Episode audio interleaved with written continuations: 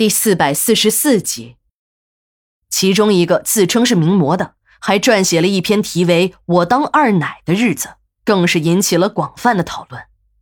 文中以第一人称的口吻讲述了一个曾经火爆一时的模特，因为吸毒，最终背负累累外债，刚刚戒除毒瘾，从戒毒所里出来，却发现自己昔日的风光早已是不在了。以前那些争抢着要和他签约的经纪公司，连个跑龙套的位置都不愿意给他。屋漏偏逢连夜雨，正在他准备找一份普通的工作，让一切从头开始时，家里又突遭变故：父亲车祸离开人世，母亲还被检查出了急性白血病，刚刚考上大学的弟弟便面临着辍学。万难中，他又想起了自己那年轻的身体。在一个朋友的介绍下，给一个大款当起了二奶。当了二奶后，经济问题一下子得到了解决不说，还让一家子人都过上了上流社会的生活。其实，故事的本身并没有什么不正常的地方，甚至于故事中的情节还有点催人泪下的感觉。但到了结尾处，作者却总结出了这样一条真理：他奉劝那些还在执迷不悟寻找真爱的年轻女孩子。宁当二奶，不嫁穷酸。爱情不能当饭吃，更是和房子、车子、票子离得过于遥远。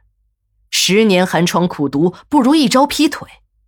这些雷人的观点立刻引来了无数网友围观，有表示理解的，还有不屑一顾的，更多的网友则是抡起了板砖。然而，这个作者似乎对网友的声讨还有些愤怒，在随后的跟帖中，他还辩称。女人通过自己的身体赚钱没有什么不对，有需求才有市场。自己这么做和那些在风月场所的女人相比还体面多了，并奉劝网友们有在网上吐槽的功夫，还不如去实际关心一下那些下层妓女的生活。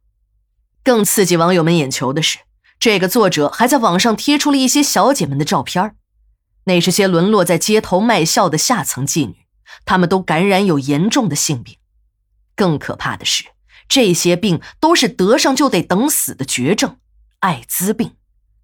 图片里的许多人都是那些下层妓女的特写，虽然都已经被网站打上了马赛克，但还是能看得出来，这些女人的下体都是斑斑点点的溃烂。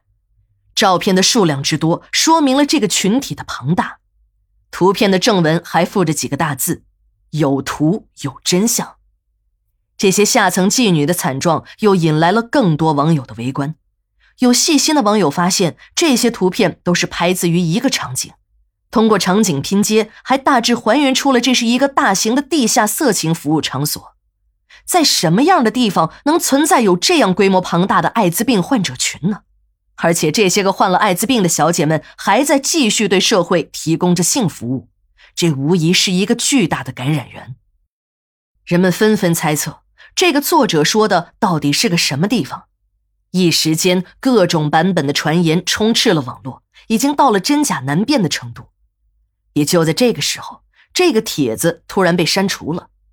对此，网站方面没有做出任何的解释，各个网站论坛的转载也大多被删除。关于本次事件的一些关键词也成了违禁词。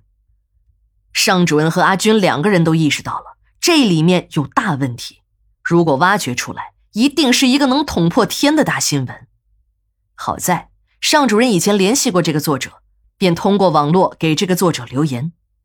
几天过去了，也没有任何的回应。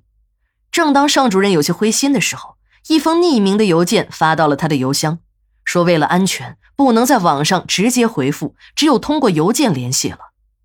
看完了邮件中的爆料，两个老记者也惊讶万分。